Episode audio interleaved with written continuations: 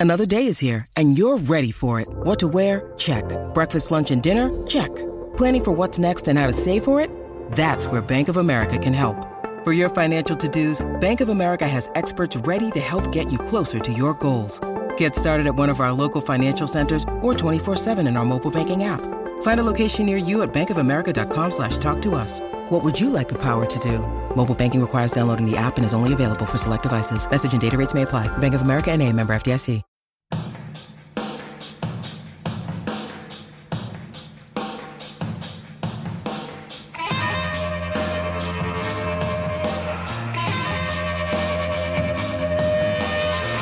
Ladies and gentlemen, boys and girls, welcome back to Basketball Conference, the ACC Football Podcast. My name is Joey Weaver. He is Mike McDaniel. Mike, it's been a couple days, a few days longer than intended.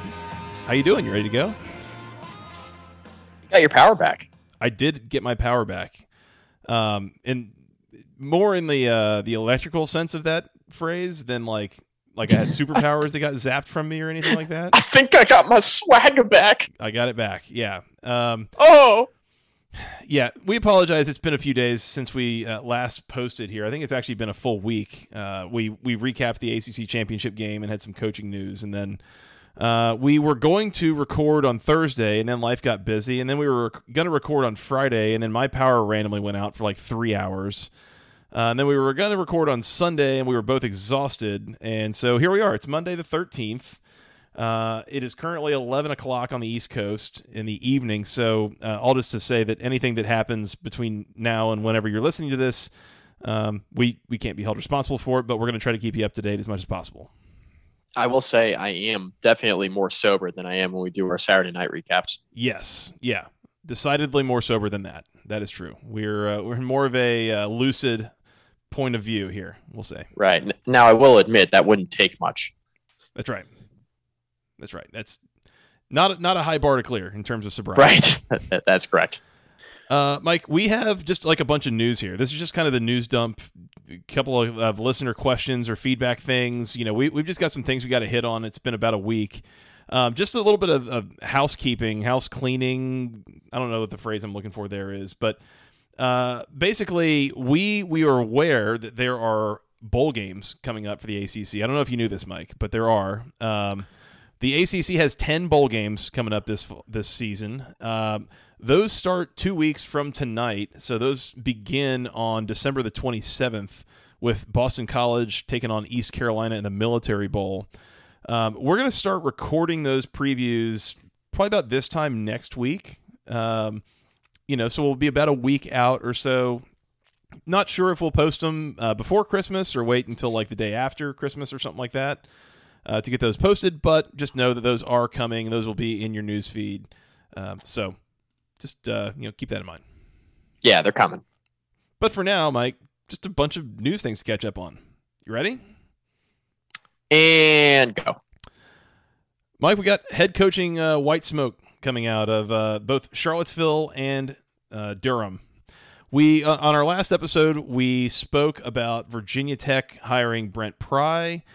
We also spoke about the other hire, uh, Miami hiring Mario Cristobal. See, it was there. I knew it was. Miami hires Mario Cristobal. Mike, we have two more new hires in the Coastal Division. The Virginia Cavaliers officially hire Clemson offensive coordinator Tony Elliott to be their head coach to replace Bronco Mendenhall there in Charlottesville. Um, Elliott, a longtime assistant at Clemson.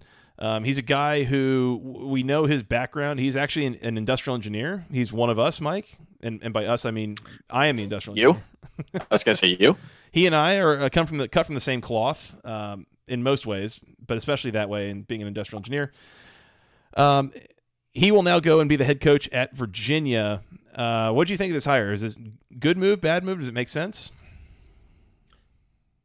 I didn't know what way this was going, quite honestly, and that there was a lot going on here because we all thought that they were hiring Anthony Poindexter, Mm-hmm. and that that didn't work out. Mm-hmm. And then it looked like Tony Elliott was going to be the hire. And then he got back on the private jet with his family, flew back to Clemson, and didn't have a deal.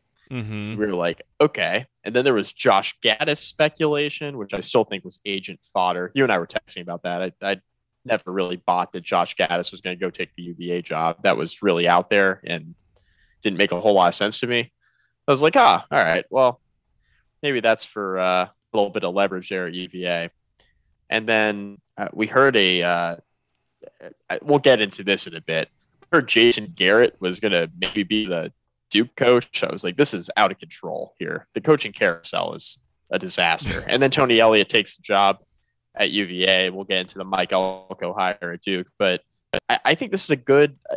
I think it's a good hire for UVA. Mm-hmm. All that to say, right now it looked like they were totally stepping in it, but I tweeted this out like a lot of Virginia Tech fans, especially because those are people I associate with, unfortunately.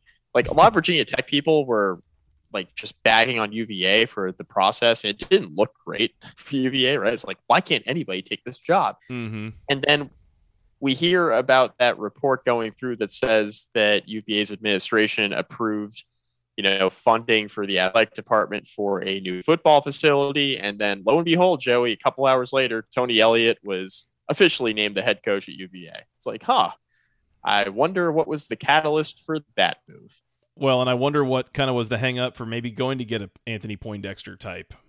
Correct. Like one of you, right? Like one of us. Yeah.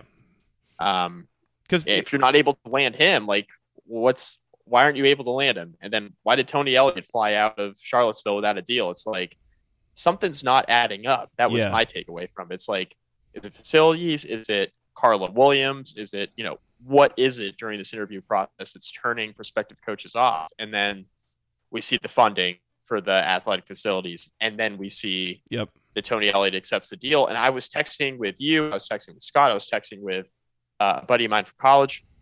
And the same conversation I was having is like, I don't think it's the facilities.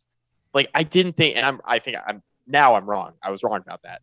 I was like, I don't think it's the facilities because I feel like a lot of coaches know the facility situation before they go interview in Charlottesville. Like they got coaches that have been there, they got connections here, connections there. You know, they're calling them up.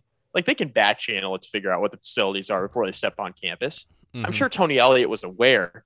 I think what he probably wasn't aware about was what was UVA's financial uh, incentive going to be moving forward to improve those facilities, right? Yeah, That's the, what the commitment and the approach on those moving forward.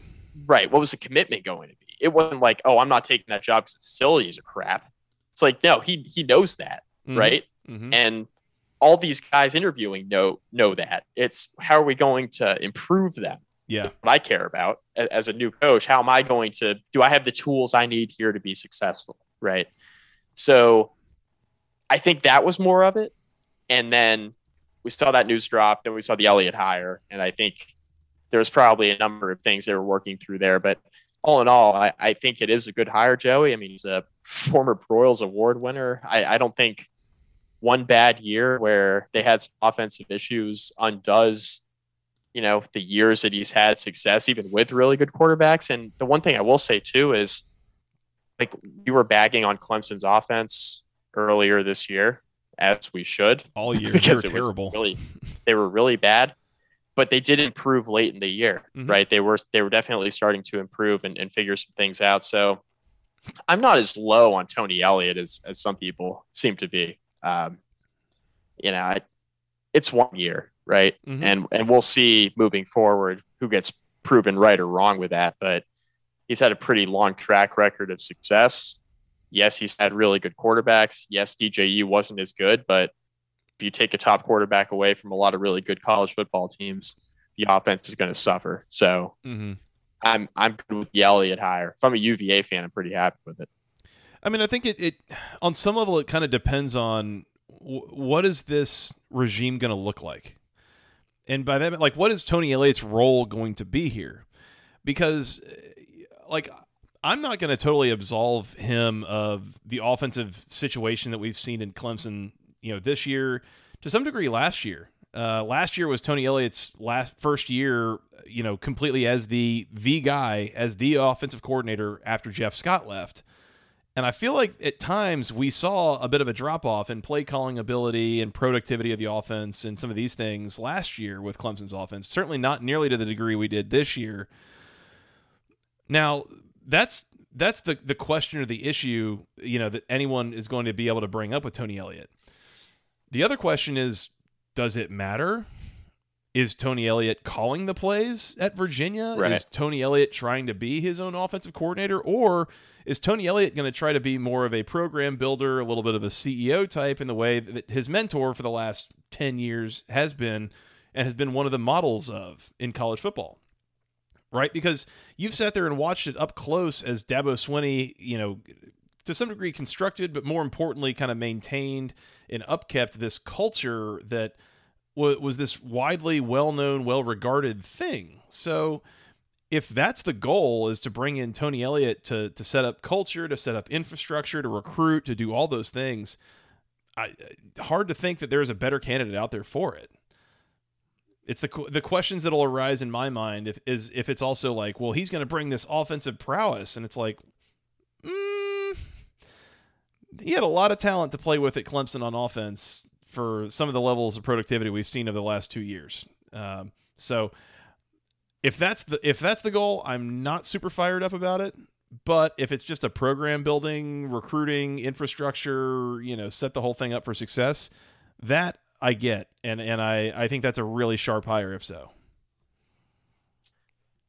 I'm going to ask a question that's going to make some UVA fans squirm for some reason. That's never happened before, Mike. Now, it Virginia fans love me. you, Mike. yeah, couldn't be me. I love Virginia too. Remember, That's right. Virginia's- That's right.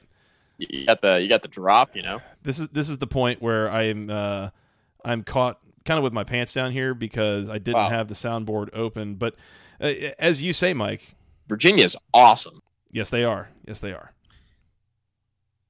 Is UVA keeping Robert Anae as their offensive coordinator? I'll be a little surprised, honestly. Yeah, UVA fans don't like him for some reason. Well, Robert Anae didn't do himself a lot of favors with a certain play call late in the game against their rivals. So it seems I'm like the- personally- the, the 1,050 play calls he made before that all season were totally thrown out the window the moment that he called a tackle pass on like third Virginia and eight Tech. in the red zone. Yeah. Yeah, against Virginia Tech. Yeah. Mhm.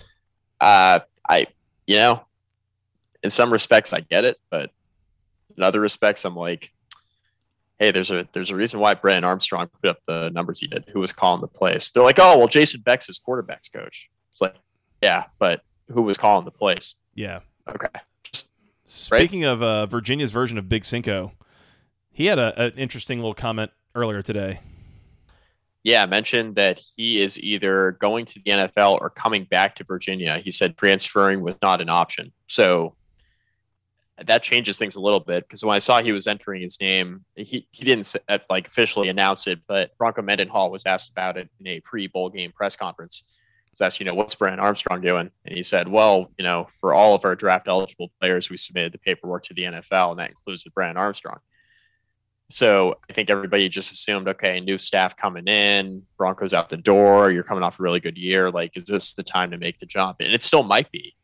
But for Brennan Armstrong to come out and say that it's either I'm going to the draft or I'm coming back is pretty significant. And I'd have to think that Tony Elliott's going to say, all right, let's see what that paperwork says. And then let's see if we can keep you around. Because I'll tell you what, having a if would uh, would uh, he be a fifth year senior, Brennan Armstrong, next year? How does it work with a COVID year? I'm trying to do all the math in my head. He's draft eligible this year for the first time, correct? Then that would mean he's only three years out of high school, I would think. Oh, I have completely lost my sense of like how old anybody is in these NCAA eligibility standpoint. yeah. UVA fans year. are gonna be UVA fans are gonna be screaming, but that's okay. Let's see. Hang on. I got it. I got it. I got it from the website. Okay, so he played in four games in 2018. I guess that's a red shirt. Seven games in 2019, 2020, 2021. So that's So three he- full years of playing a red shirt minus the COVID year. So, So, he's technically two more years to play. so he's got two more years. So technically, he just finished his redshirt sophomore year by eligibility, regardless of what the site says about like what class he is, if he's a junior or whatever. He's got another two years of eligibility. Given his first year was a redshirt in 2020 didn't count. 2019 is the only season that actually counted for his eligibility prior Mhm. to this year. So, well, that's something. Yeah. Uh, I, I mean, he will not be at UVA for two more years. I will say that it's going to be out of there soon. Yeah, I'll be surprised, and honestly, I'll be a little bit. There's a piece of me that'll be surprised if he comes back next year. Just just thinking yeah. that like, look at the season that he just had. How much better are you going to do than that? Like what you know, right. what better film are you going to put on on tape? You know, in terms of trying to get drafted or trying to play football professionally. Like, oh yeah, you know, something to consider. I mean, that's the thing though. Like, I'm sure there's stuff that Brennan Armstrong can improve on, mm-hmm. but how much are you going to improve on that at Virginia with a new offense and the whole nine? Yeah, it's a question he's going to have to ask himself. I want to take this to Clemson here real quick, Mike, because Tony Elliott leaves, meaning now he joins defensive coordinator Brent Venables and athletic director Dan Radakovich, and a couple years ago, offensive coordinator Jeff Scott in leaving, and now it is Dabo at the top, and everybody else around him is being replaced.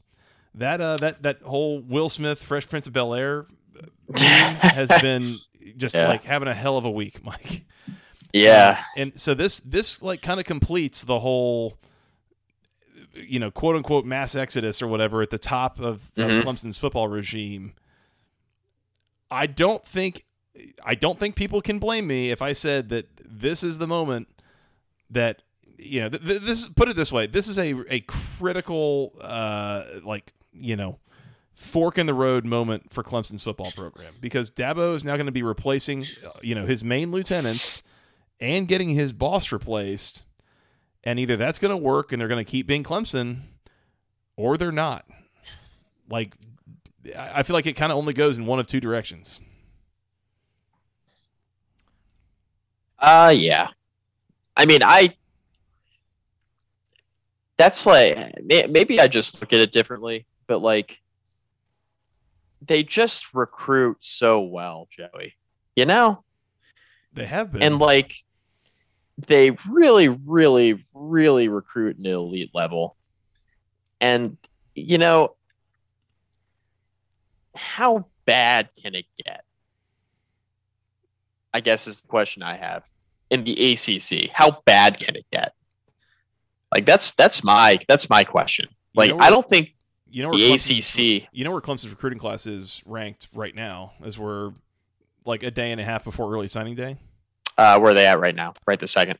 Fifteenth nationally. Fifteenth. Let's see. There's one, two ACC teams ranked higher than them. See where they finish.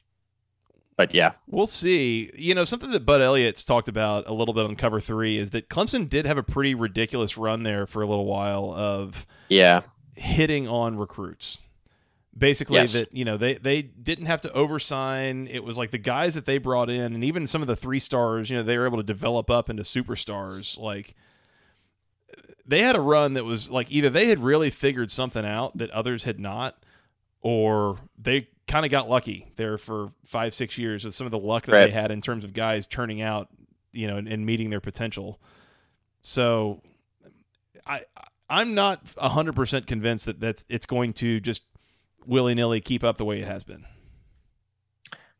We'll see. We will. We'll see. I'm just not. I, I guess I'm just not like I, I know the national narrative is like, oh man, good luck to Clemson. How is he going to replace all that? Like, mm-hmm. so like you know, I think I think he'll. And then I'm just sitting there. I'm like, I think he'll figure it out. Maybe I'm naive just to think that, but I, I the the, the more interesting part of this for me for Clemson is the defensive side of the ball mm-hmm. because mm-hmm. it's been a while. He's he's re, he's replaced offensive coordinators. It's been fine. Like it'll be offense. I'm not too worried about. Yeah, defense is the side of the ball where I, I think we're really going to learn quickly. Um, I know they're considering out. It's officially been announced yet, but I know Clemson was looking at promoting from within uh, for for a defensive coordinator. So I mean, we'll see, but that's the side of the ball where I have some questions because he hasn't had to hire a defensive coordinator in a decade. Yeah.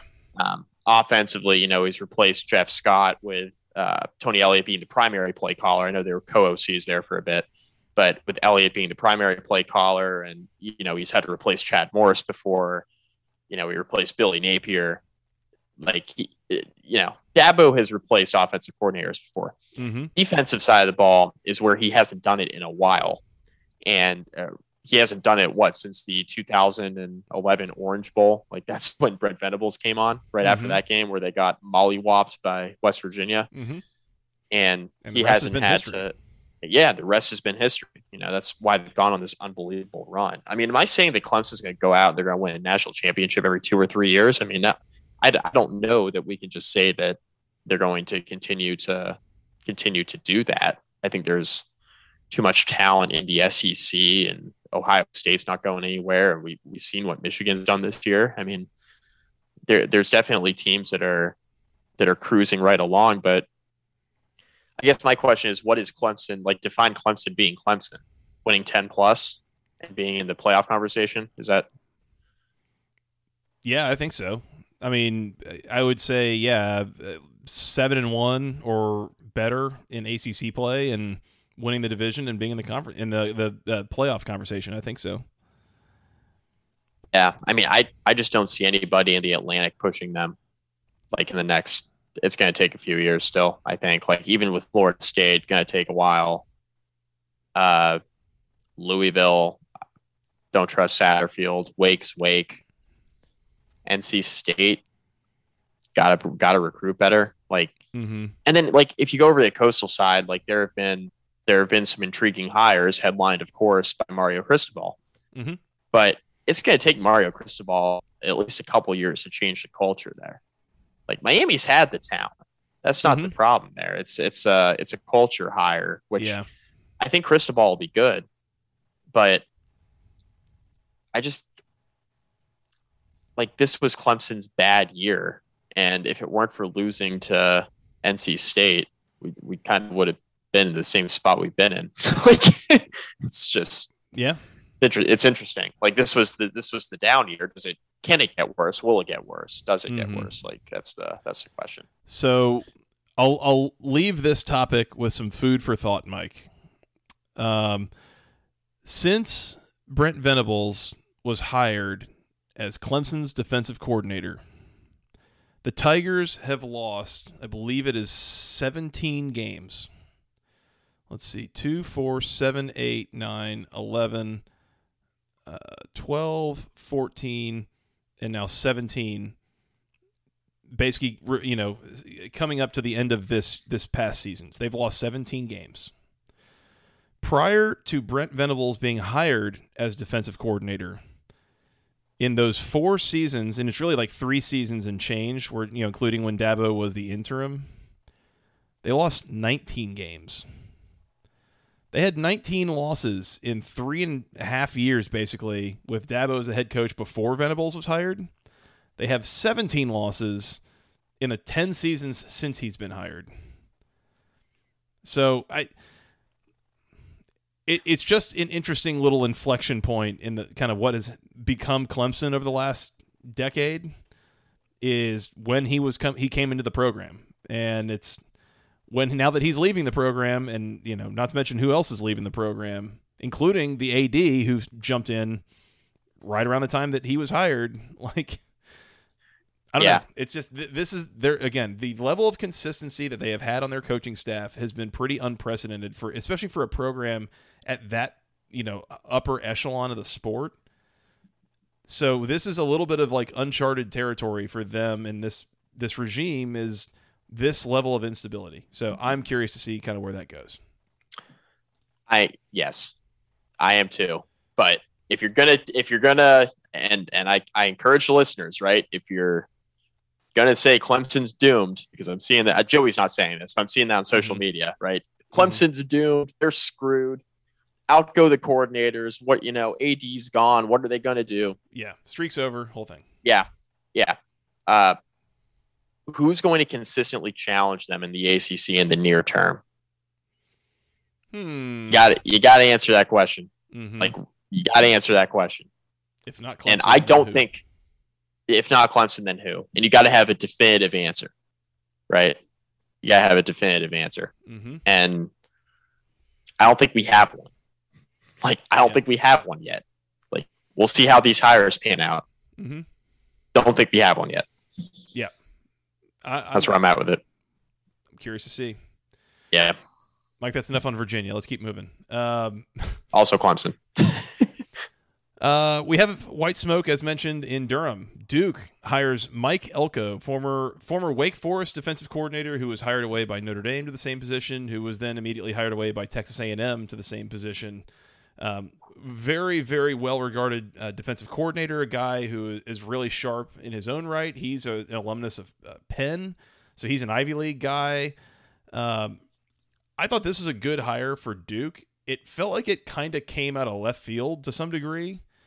And I think part of that, Mike, is is honestly like I'm a little surprised that this was the job that Mike Elko was going to take. Like the Duke job? Like a guy that's as, as well regarded as he is and has had the level of success he's had. I would have thought he he would have gone somewhere that has more historical success under their belts than Duke does. Right. I would have too. and it's the same argument with, with with Tony Elliott when it was saying, okay, if Tony Elliott doesn't take UVA, there was like reports out late last week saying if he doesn't take UVA, you know, he could take Duke or he could go back to be Clemson's offensive coordinator. Mm-hmm. And I'm thinking in my head, okay, so he's either going to UVA or he's going to be Clemson's offensive coordinator.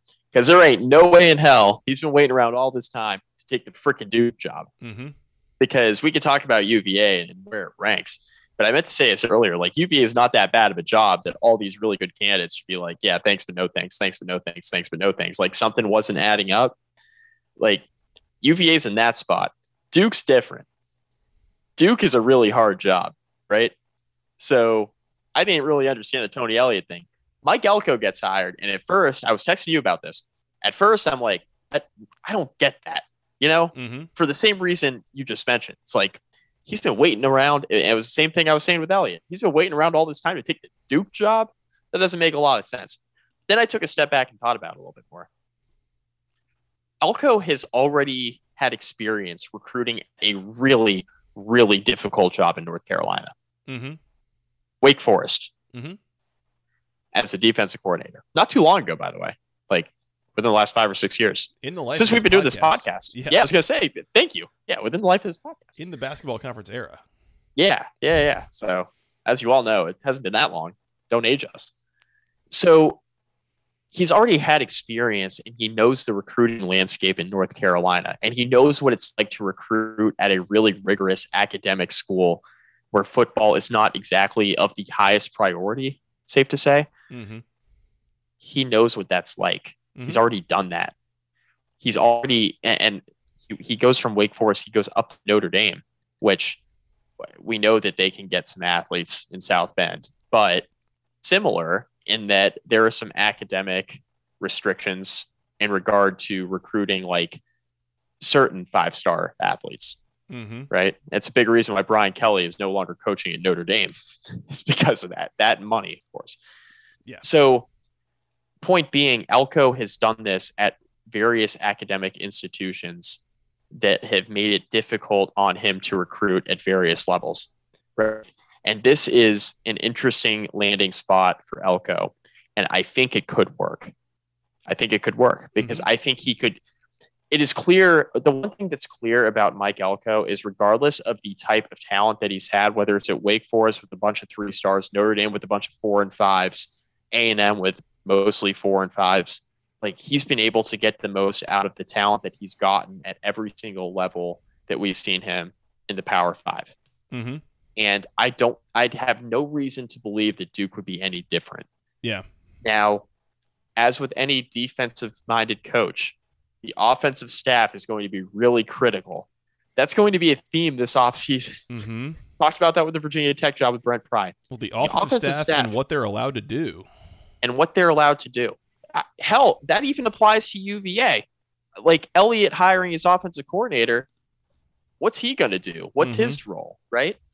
So that's a big question here with the Elko hire, Joey.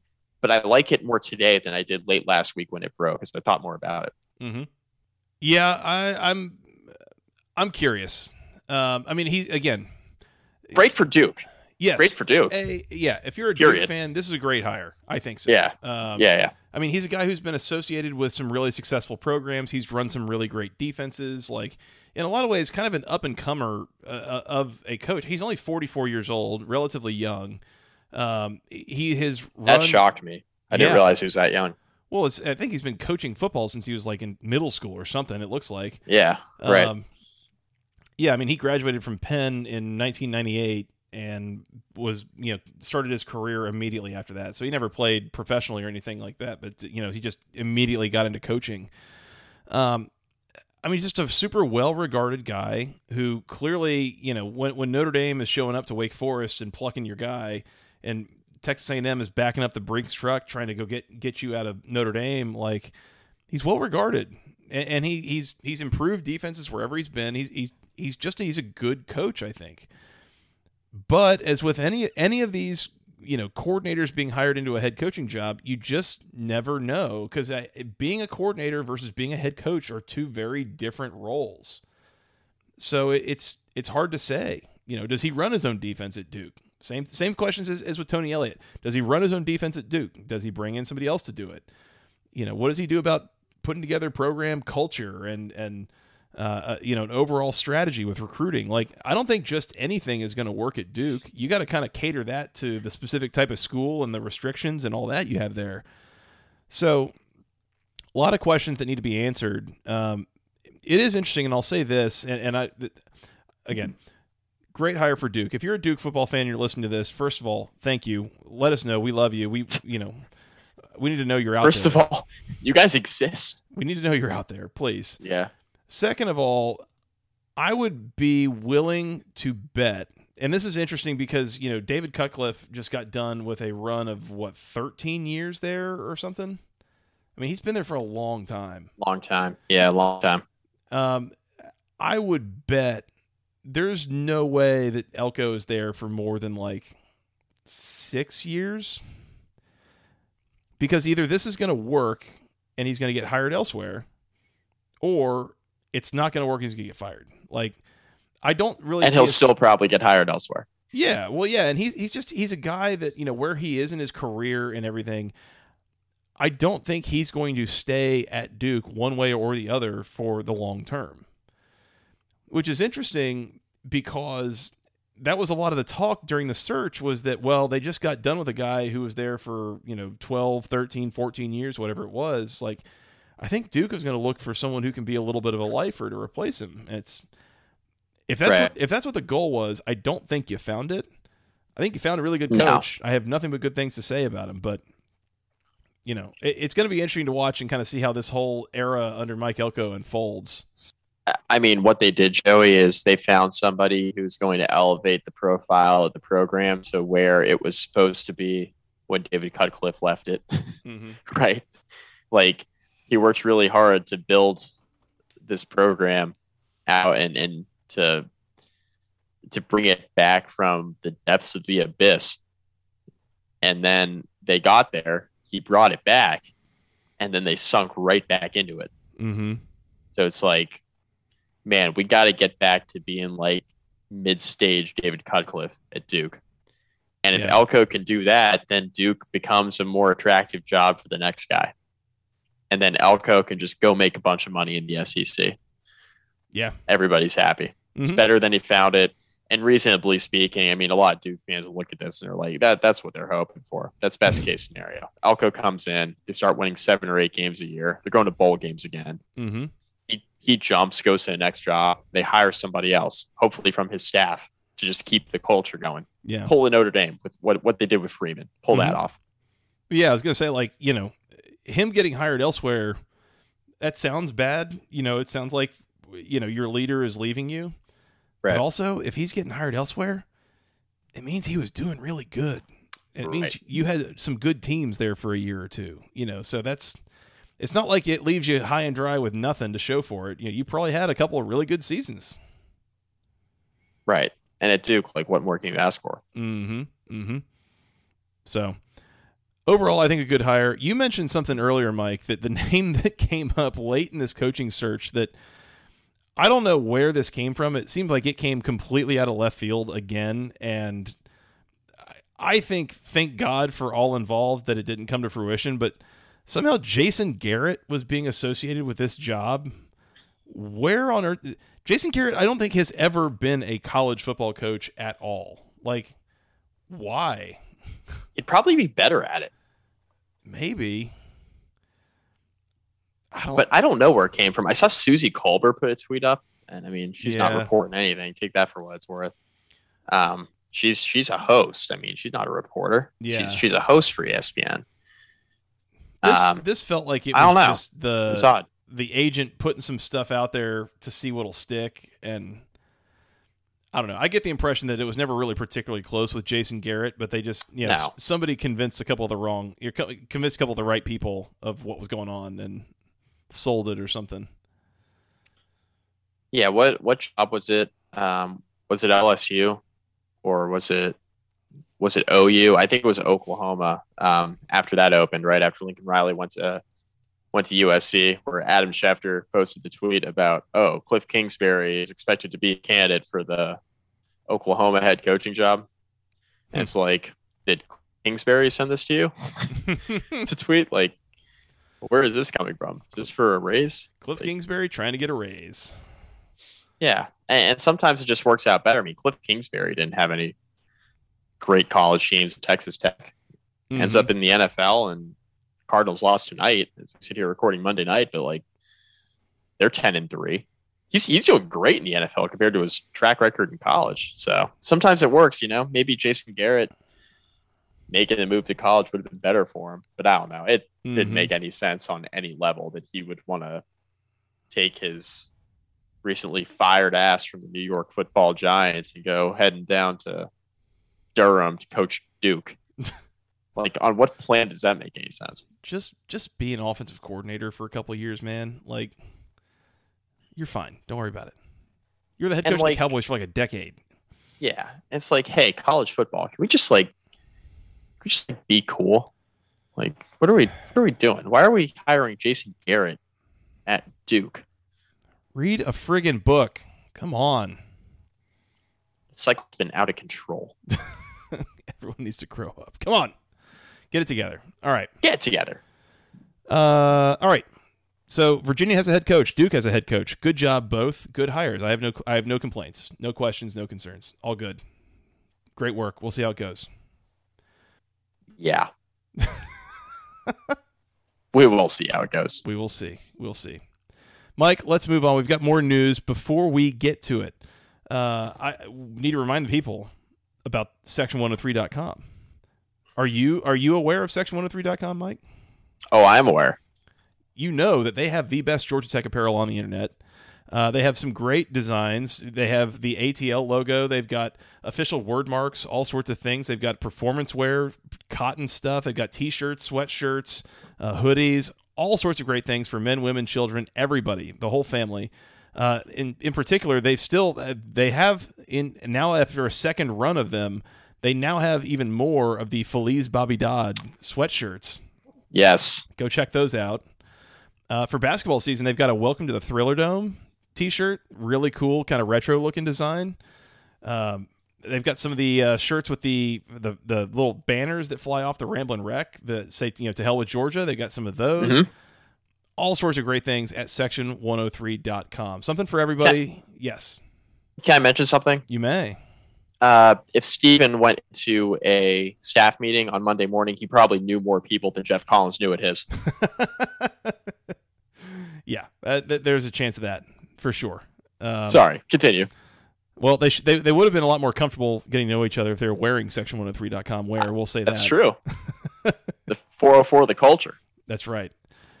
Mike, if you're looking for a, a Christmas gift for all the Georgia Tech fans in your life, a great place to find them is section103.com. Use promo code GOACC for 10% off your first order over there at section103.com. It helps us out. It helps Steven out.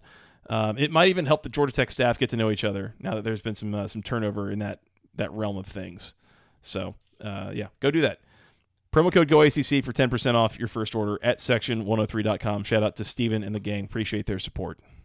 Known for turnovers on and off the field, Georgia Tech. no comment. God. No comment. I just Yeah, I, I can't remember if we had the Tashard choice thing to run down. We we don't. Um, sure, let's just do that right now. Uh, Tashard Yeah. choice.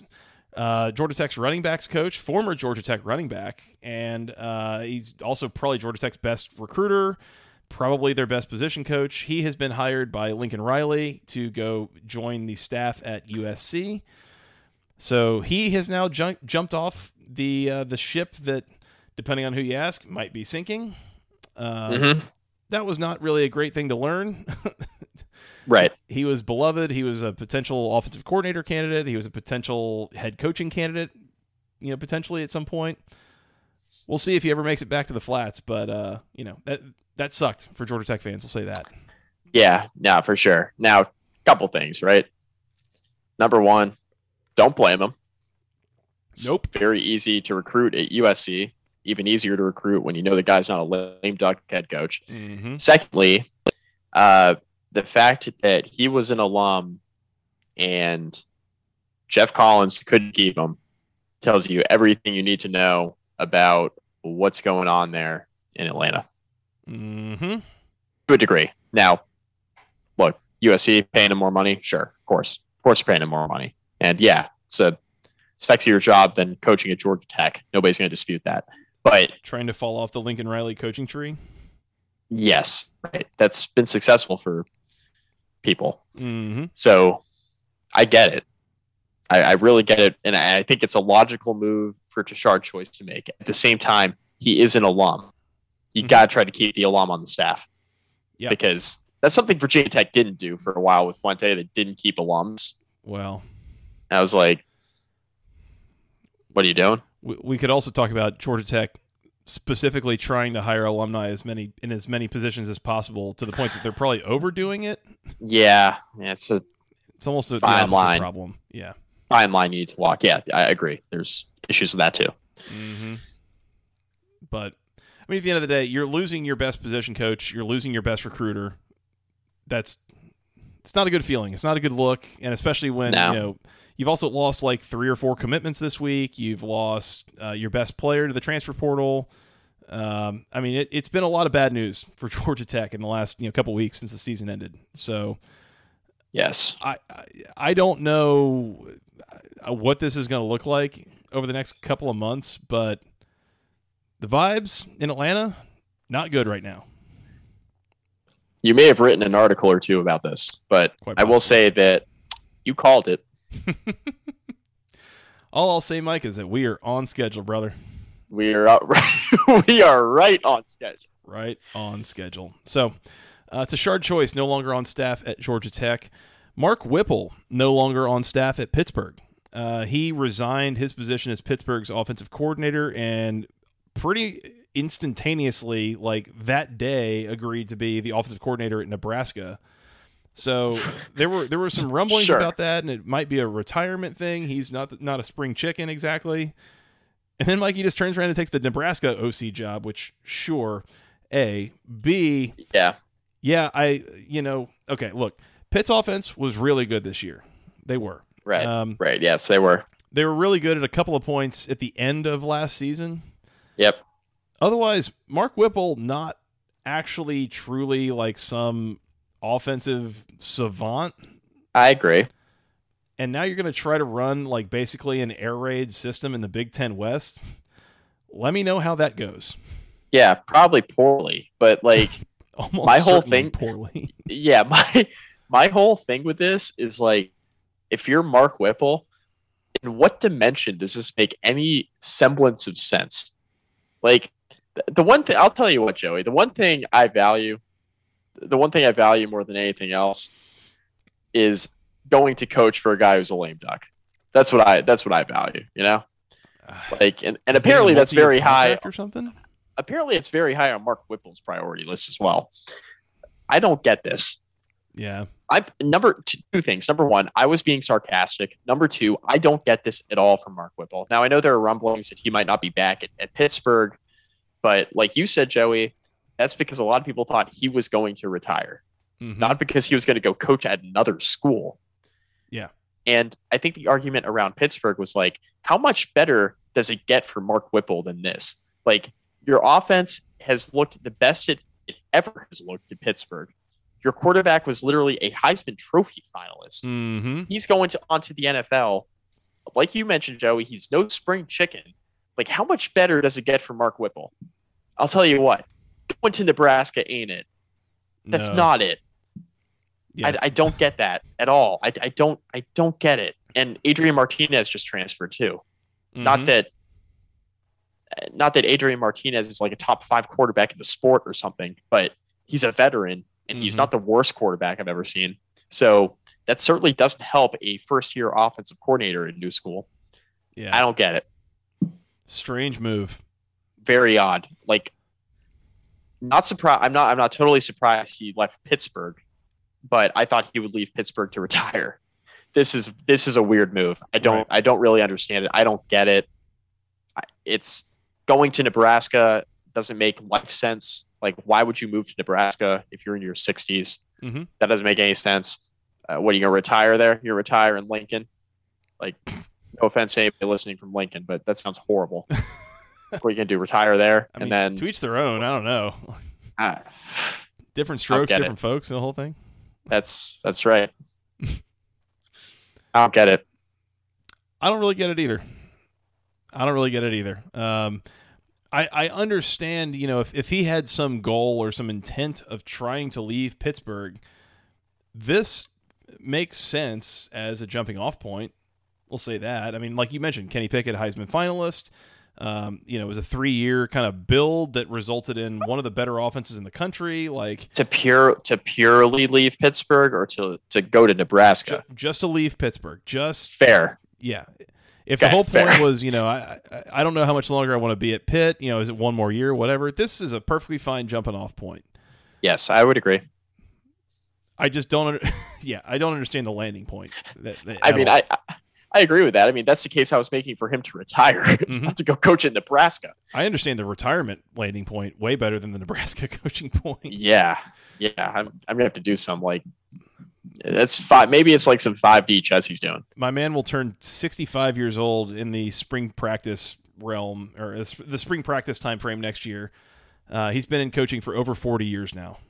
Yeah, Uh, yeah. And like you mentioned, running air raid in the Big Ten West, that's something that'll make you age. Mm-hmm.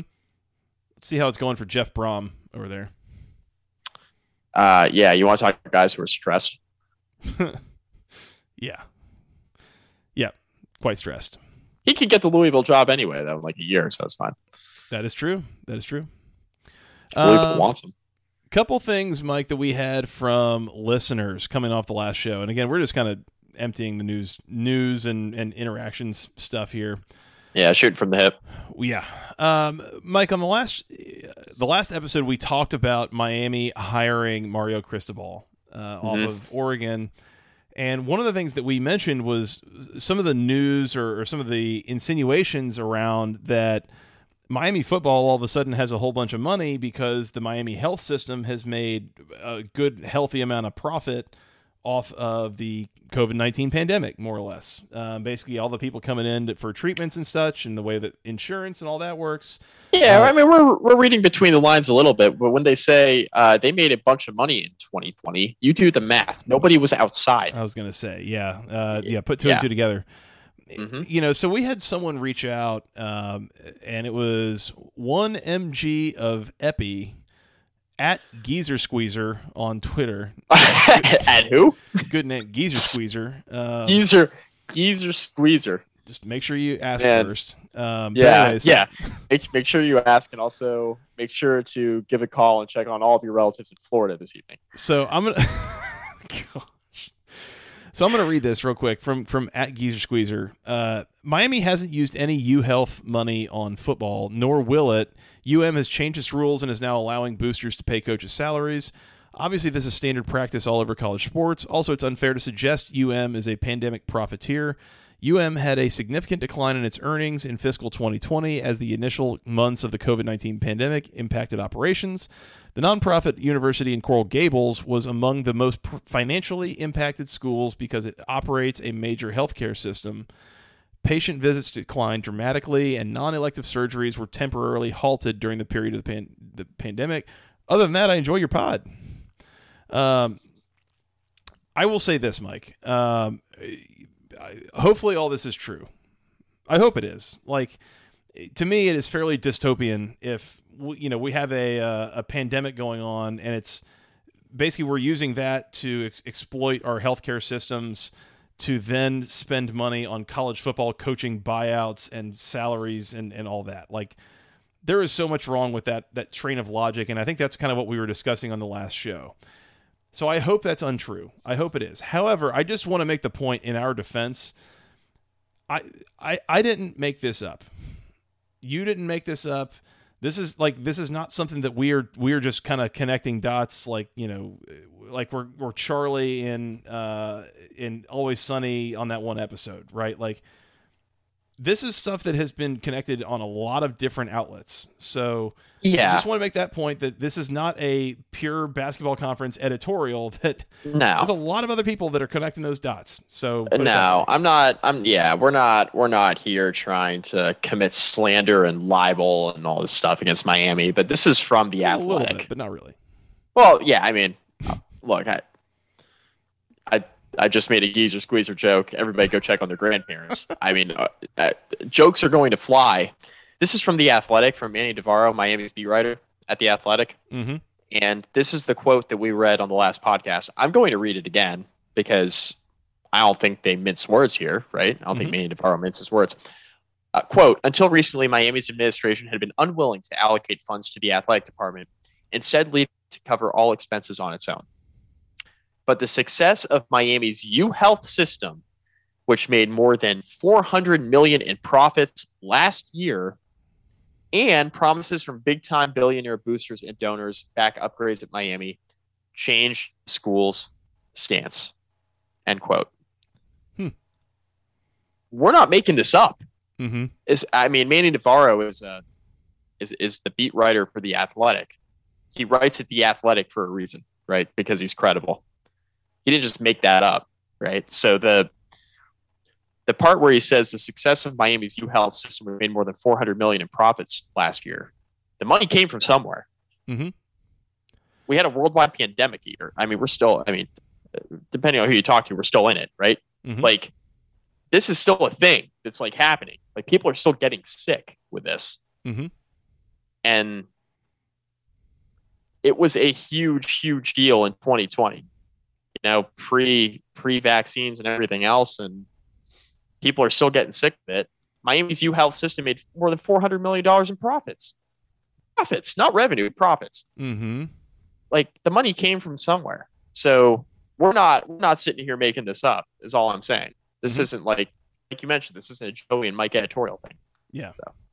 so that was just you know that was my response but again i hope that's untrue i hope mm-hmm. it's all it's all wrong and and you know uh, what I have. I'll say this too. What I have heard other other reporters talk about as it relates to college football is that uh, there are a couple of extraordinarily large money donors around the Miami program that are mm-hmm. very close personal ties to Mario mm-hmm. Cristobal that might be a little bit more uh, influenced to give up some of that money for a Cristobal led program. So you know, it makes plenty of sense that they would be very willing to help hire him and make sure that he has what he needs to come down and, and lead that program. So I think that's on the table as well. Is that maybe it is just a Cristobal specific thing that is the thing that's going to unlock money that Miami otherwise hasn't been able to unlock. Yeah. I, again, this is this is going to be really interesting. Mm-hmm. I mean, Miami's got Dan Radakovich now as their AD. They got a top 10 head coach in Cristobal, top five, maybe, depending on who we're polling. Like, he's very good. This, yeah. if not now, then when? Yep. Which, to that to that effect, because, you know, nobody's safe from the jokes. Um, is there like a little little part of this hiring, Mike, that has uh, some Mark Richt vibes to you? Oh no, I'm just asking. a little bit. Oh, a little bit. Asking for a friend. We had all these problems, but now we've got the we've got the head coach. Now we've got it. This will solve everything. Right? Well, we thought it did, and then we realized it was turnover luck. which is different from a turnover chain, but kind of related. It was it was born from that back in 2017. came from somewhere. Like, like I said, it came from somewhere. The uh, good old fashioned hashtag damn turnover chain, if you ask me. Uh, let's keep moving. Um, let's see. Uh, Kenny Pickett was a Heisman finalist. Uh, we I don't know that we ever actually recorded after that was announced. So uh, you know, congrats to him. He he didn't win it. Bryce Young won it, but Kenny Pickett got close. Um, and honestly, it got a little bit dicey there because I remember in like week four or something, I said something to the effect of, "Come on, he's not going to win the Heisman Trophy." Like you know, yeah, yeah. Well, he wasn't that far from it. I mean, he was the finalist.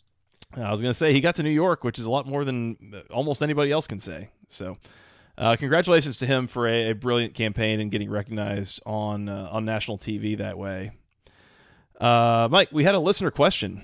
Just you know, this is there's no segue. there's no okay. Segue. We just had another one. This is at Boil Peanut Water on Twitter. He is his name is Andrew Thacker intern. Okay, rank rank them. Boiled peanut water or geezer squeezer? rank them. Uh, like number one, geezer squeezer. Number two, uh, yeah. boiled peanut water. yeah, boiled peanut water is very random now. So, uh, Peanut Water asks Do y'all think the transition slash year zero narrative and the COVID year helped Geoff Collins to build a culture that didn't learn to win? They clearly recruited well, but with the built in excuses for losing those first two seasons, Georgia Tech never figured out how to win. He goes on to say when someone knows that they have an excuse to not do work, they'll probably not work as hard. Collins, of course, still shoulders all the blame, but I wonder what it would have looked like if the expectations were to win immediately. So basically, the question is the inverse of what we usually say with coaches, where they come into a program in year one, they set expectations way too high. The narrative comes around at the end of year one where they don't perform quite as well as the coaches said that they would. And all of a sudden, they're behind the eight ball. We're saying that this is the inverse, where he just set expectations too low and then the team quit. Is that what we're asking? Um, something along those lines, I guess.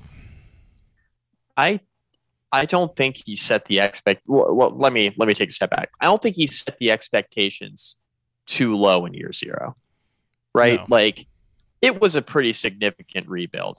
Like for him to say that, and that's not because that's not because Georgia Tech didn't have any talent when Paul Johnson left. Mm-hmm. It was a rebuild because of the types of players they had to get in there to run the offense that Geoff Collins wanted to run and to run the defense that they wanted to run a different scheme on offense and defense. Offense got all the hype. The defensive scheme was different too. Yeah. It's not like Geoff Collins came in was run the same defenses before. Mm-hmm. Like it was a different defense, different players, different personnel. Offenses, yeah, I get it was a big deal because you had to recruit linemen who could actually pass block and you know, you had to recruit something other than like 17 running backs. Like I get all that. And that's where the the biggest, you know, hurdles had to be jumped over, right, in the 1st mm-hmm. couple years. But if you look at this Georgia Tech team this past year, defense was a bigger problem than the offense. Mm-hmm. So, hundred percent. I don't. I don't know. I mean, I, I don't think he set the bar too low early on because I do think it was a significant rebuild.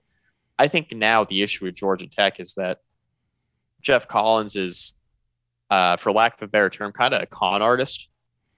He's uh, a good recruiter, and it just feels like every every week he comes out and it's just like something new, right? Yeah. In, in, a press conference, like, and I feel like I could be critical of this because I just watched this at my school, like, yeah.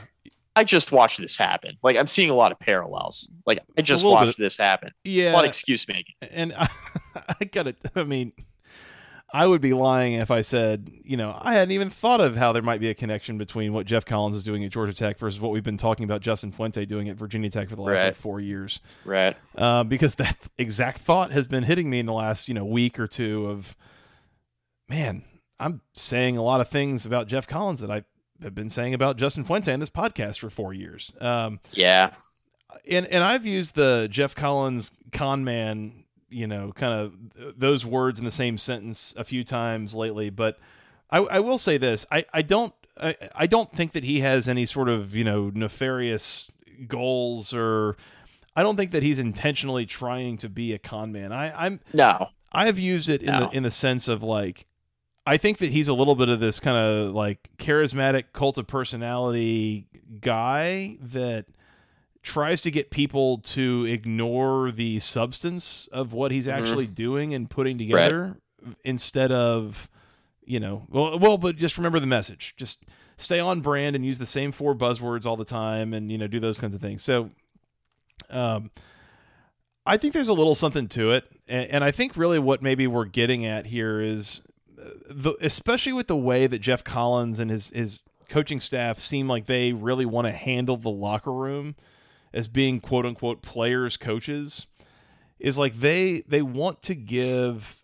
Uh, like they, they want to give players the benefit of the doubt or they, they, they want to be on the players side and so I think what we're getting at here is that the the whole like, well, this is going to be a historic rebuild, and oh, it's a COVID year, and like these things, I think only added fuel to the fire for them to not go hard on players when they mess up, to not like actually provide the proper feedback and coaching and and things that were needed.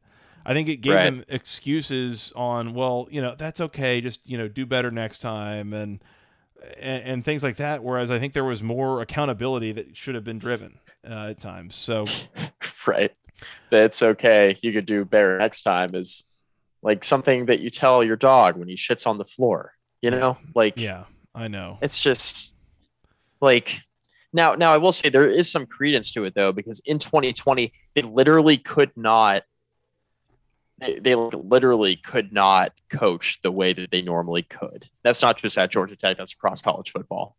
Oh, I mean, they were doing interviews with the strength coach where he talked about building a whole like off-season strength and conditioning program for the players based on having a backpack and two empty milk jugs.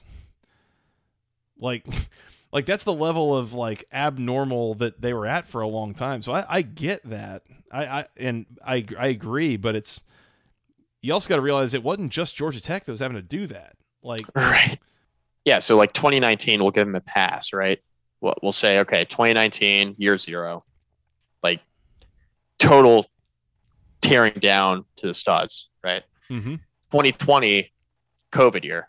And I get it, right? Like the, the jump from year one to year two in a rebuild is really, really important. So the fact that you had a historic worldwide pandemic and you literally couldn't get your kids on campus and couldn't get them in a regular strength and conditioning like summer development program for your football team as you're trying to rebuild a football program i can understand why that's hard right Mhm. i get it i really get it but year three think about what georgia tech brought back they brought back a quarterback going into his second year a running back who was an all acc caliber player going into his second year you brought back a veteran defense.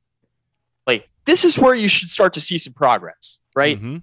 This is where you start to see the progress. But we still had the excuses. Like you still had the excuses. You lost to Illinois, uh, Northern Illinois in the opener. Like you can't lose that game. Yep. And there's been one of those every year, right? With it with Collins. And Yeah. I get it. I, I I'm not saying that that rebuilding a program that was running the triple option is an easy thing to do. But the reasons why Georgia Tech was losing was not because Paul Johnson ran the triple option. Yeah. Like that's not why he was losing in year three. The reason why he was losing in year three is his secondary couldn't cover anybody. That's why they were losing games in year three. Yep. Yeah. So, I mean, we, we've that's what I we've talked a lot about it, but yeah, at this point, it's funny when when I see people that are, are Georgia Tech fans that still say something like Geoff Collins isn't winning games because of something something Paul Johnson related. It's like It's done. we're, we're three years past it. you Like, have got to be kidding me. Yeah, like how many transfers have they brought in? Have they had the chance to bring in? They've brought in high school Right. kids. Like they have had years of strength and conditioning and coaching and things. And especially when the issues half the time aren't like they just got beat by somebody who's bigger, faster, stronger. It's And- they don't know where to go. I was gonna say, I have a question. How is it Paul Johnson's fault when these rosters are more talented? Yeah. Like Geoff Collins is bringing in more talent than Paul Johnson was bringing in. These Mhm. these classes are better. These Mhm. recruiting classes are better. These are Collins guys. Yeah. Like I get that there are some holdovers from Paul Johnson still, like on the team. I get that, right? but- Mhm. You're in year three, and there is more talent on the roster now than when Paul Johnson was coaching there, and we're still blaming him. Come on now, somehow we are, Mike. that's Somehow. Yeah. Shout out to boiled peanut water. Thank you for the question there. Uh, couple other good question. yeah, it was a It good was a good question. Yeah, it was. Yep. couple other notes here, uh, and and then we'll get we'll hit something real quick, and then we'll get out of here. Uh, Ty Phommachanh, you'll know him of the uh, he's he's of the Big Cinco and Puma uh, sitcom that was being played out in at Clemson there in the quarterback room. Uh, he's put his name in the transfer portal. He's gonna be leaving Clemson, so it's Dabo and Big Cinco, and I don't know who else running Dabo and Dabo, Big Cinco, and Big Dave against the world. There you go. I mean, if it's me and somebody else against the world, I would definitely take Big Dave on my side. And Dabo, if it's college football related. Yeah, sure. We can do that. Uh, UVA quarterback Ty Phommachanh. Oh, that would be interesting. Very interesting. You think he knows anyone that coaches at Virginia? You know, that's weird. I, I didn't think about that. We'll have to keep an eye on that. That's, there's a chance. There's a chance. Huh. Uh, Devin Leary. He's going to run it back another year in Raleigh, Mike. You surprised?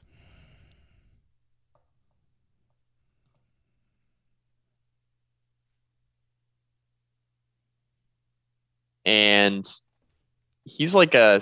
You can't hear me? It went out and it came back now. So start over there. Sorry. I don't know Okay. What the hell's happening? It's all right. It's okay. We're almost done. I am a little surprised. Like, if not because, like, he was really good all year and he just kind of flew under the radar Mm-hmm. in the ACC. But his numbers were really, really good. Mhm. I mean, everybody was talking about Pickett and Brennan Armstrong and Sam Howell still, which I get. Howell had a really good year too. Another guy who flew under the radar because UNC fell off, and I get that too. But Leary's numbers were really, really good this year. And they just kind of struggled to get over the hump, right? Like they don't beat Wake Forest, so now everybody's forgetting how good Devin Leary was. like Leary played fine in that game. yeah. Leary's been good all year. And I feel like scouts were probably paying attention to that. But if he thinks he needs one more year where he can kind of progress and, and be the guy at NC State and be one of the top quarterbacks in the conference, then I get it. But Leary proved that he can stay healthy for an entire year, which is my biggest question for him because I Mhm. knew when he was healthy, he was going to be pretty good. He was good last year when he was healthy. Mm-hmm. So yeah, a little bit surprised, not shocked though, and I, and I think it will benefit NC State obviously heading into next year. They're probably the clear cut. Well, we'll see what BC brings Jurkovec back, but NC State's going to be in the running for second best team in the Atlantic preseason. I mean, NC State, like that offense wasn't perfect this year. It had its flaws.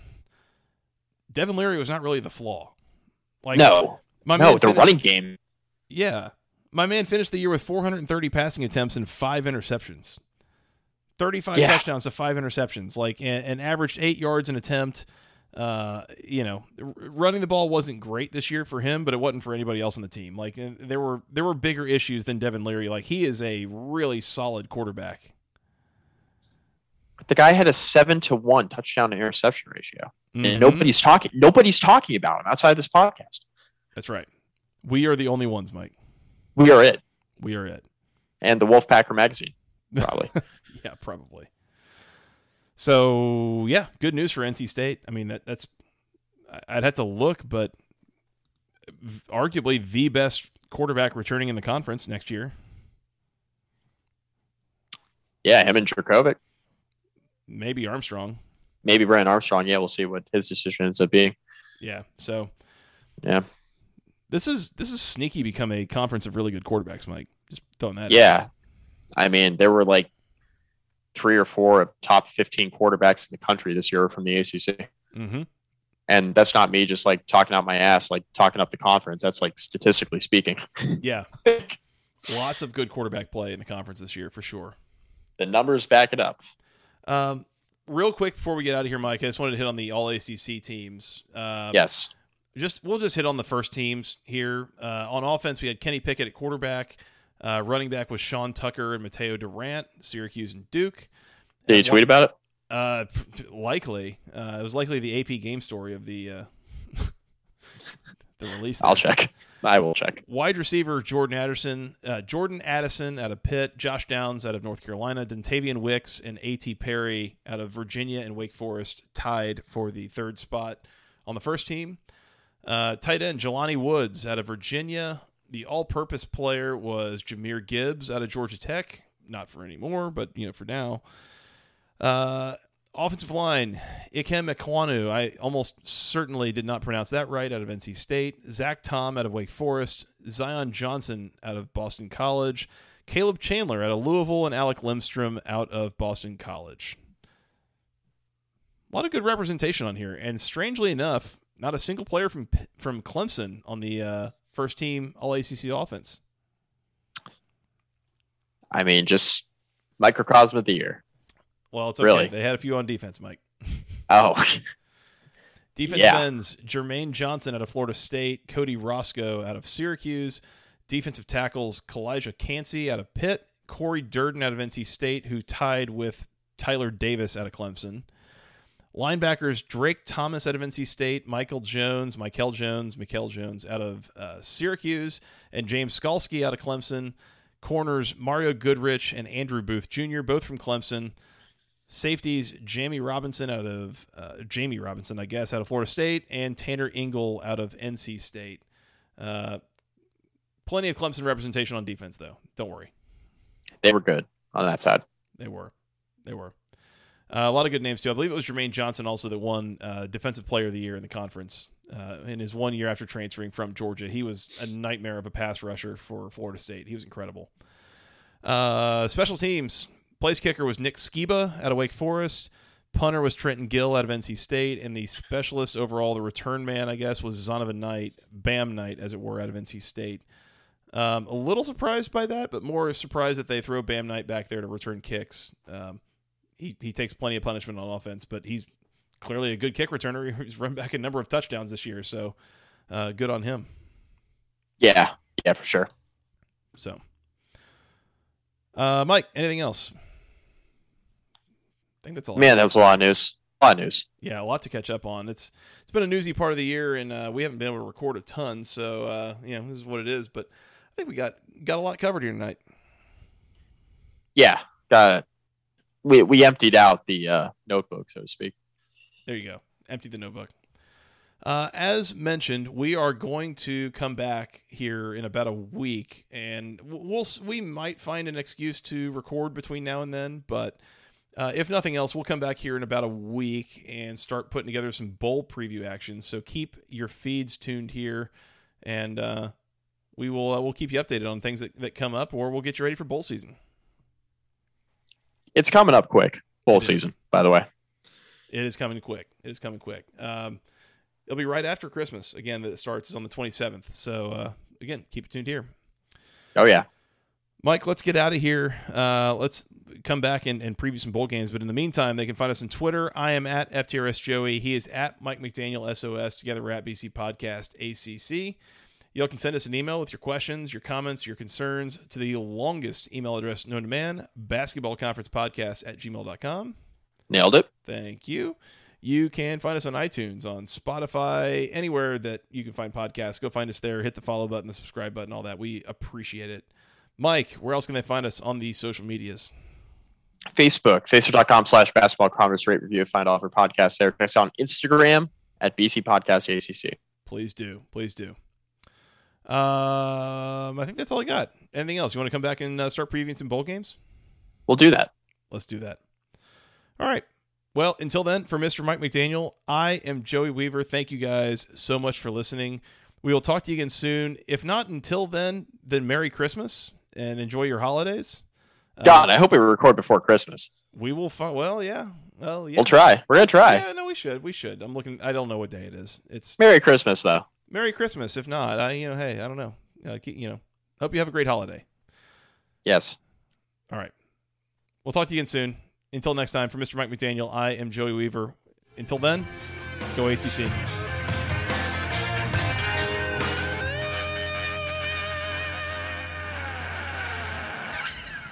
Thank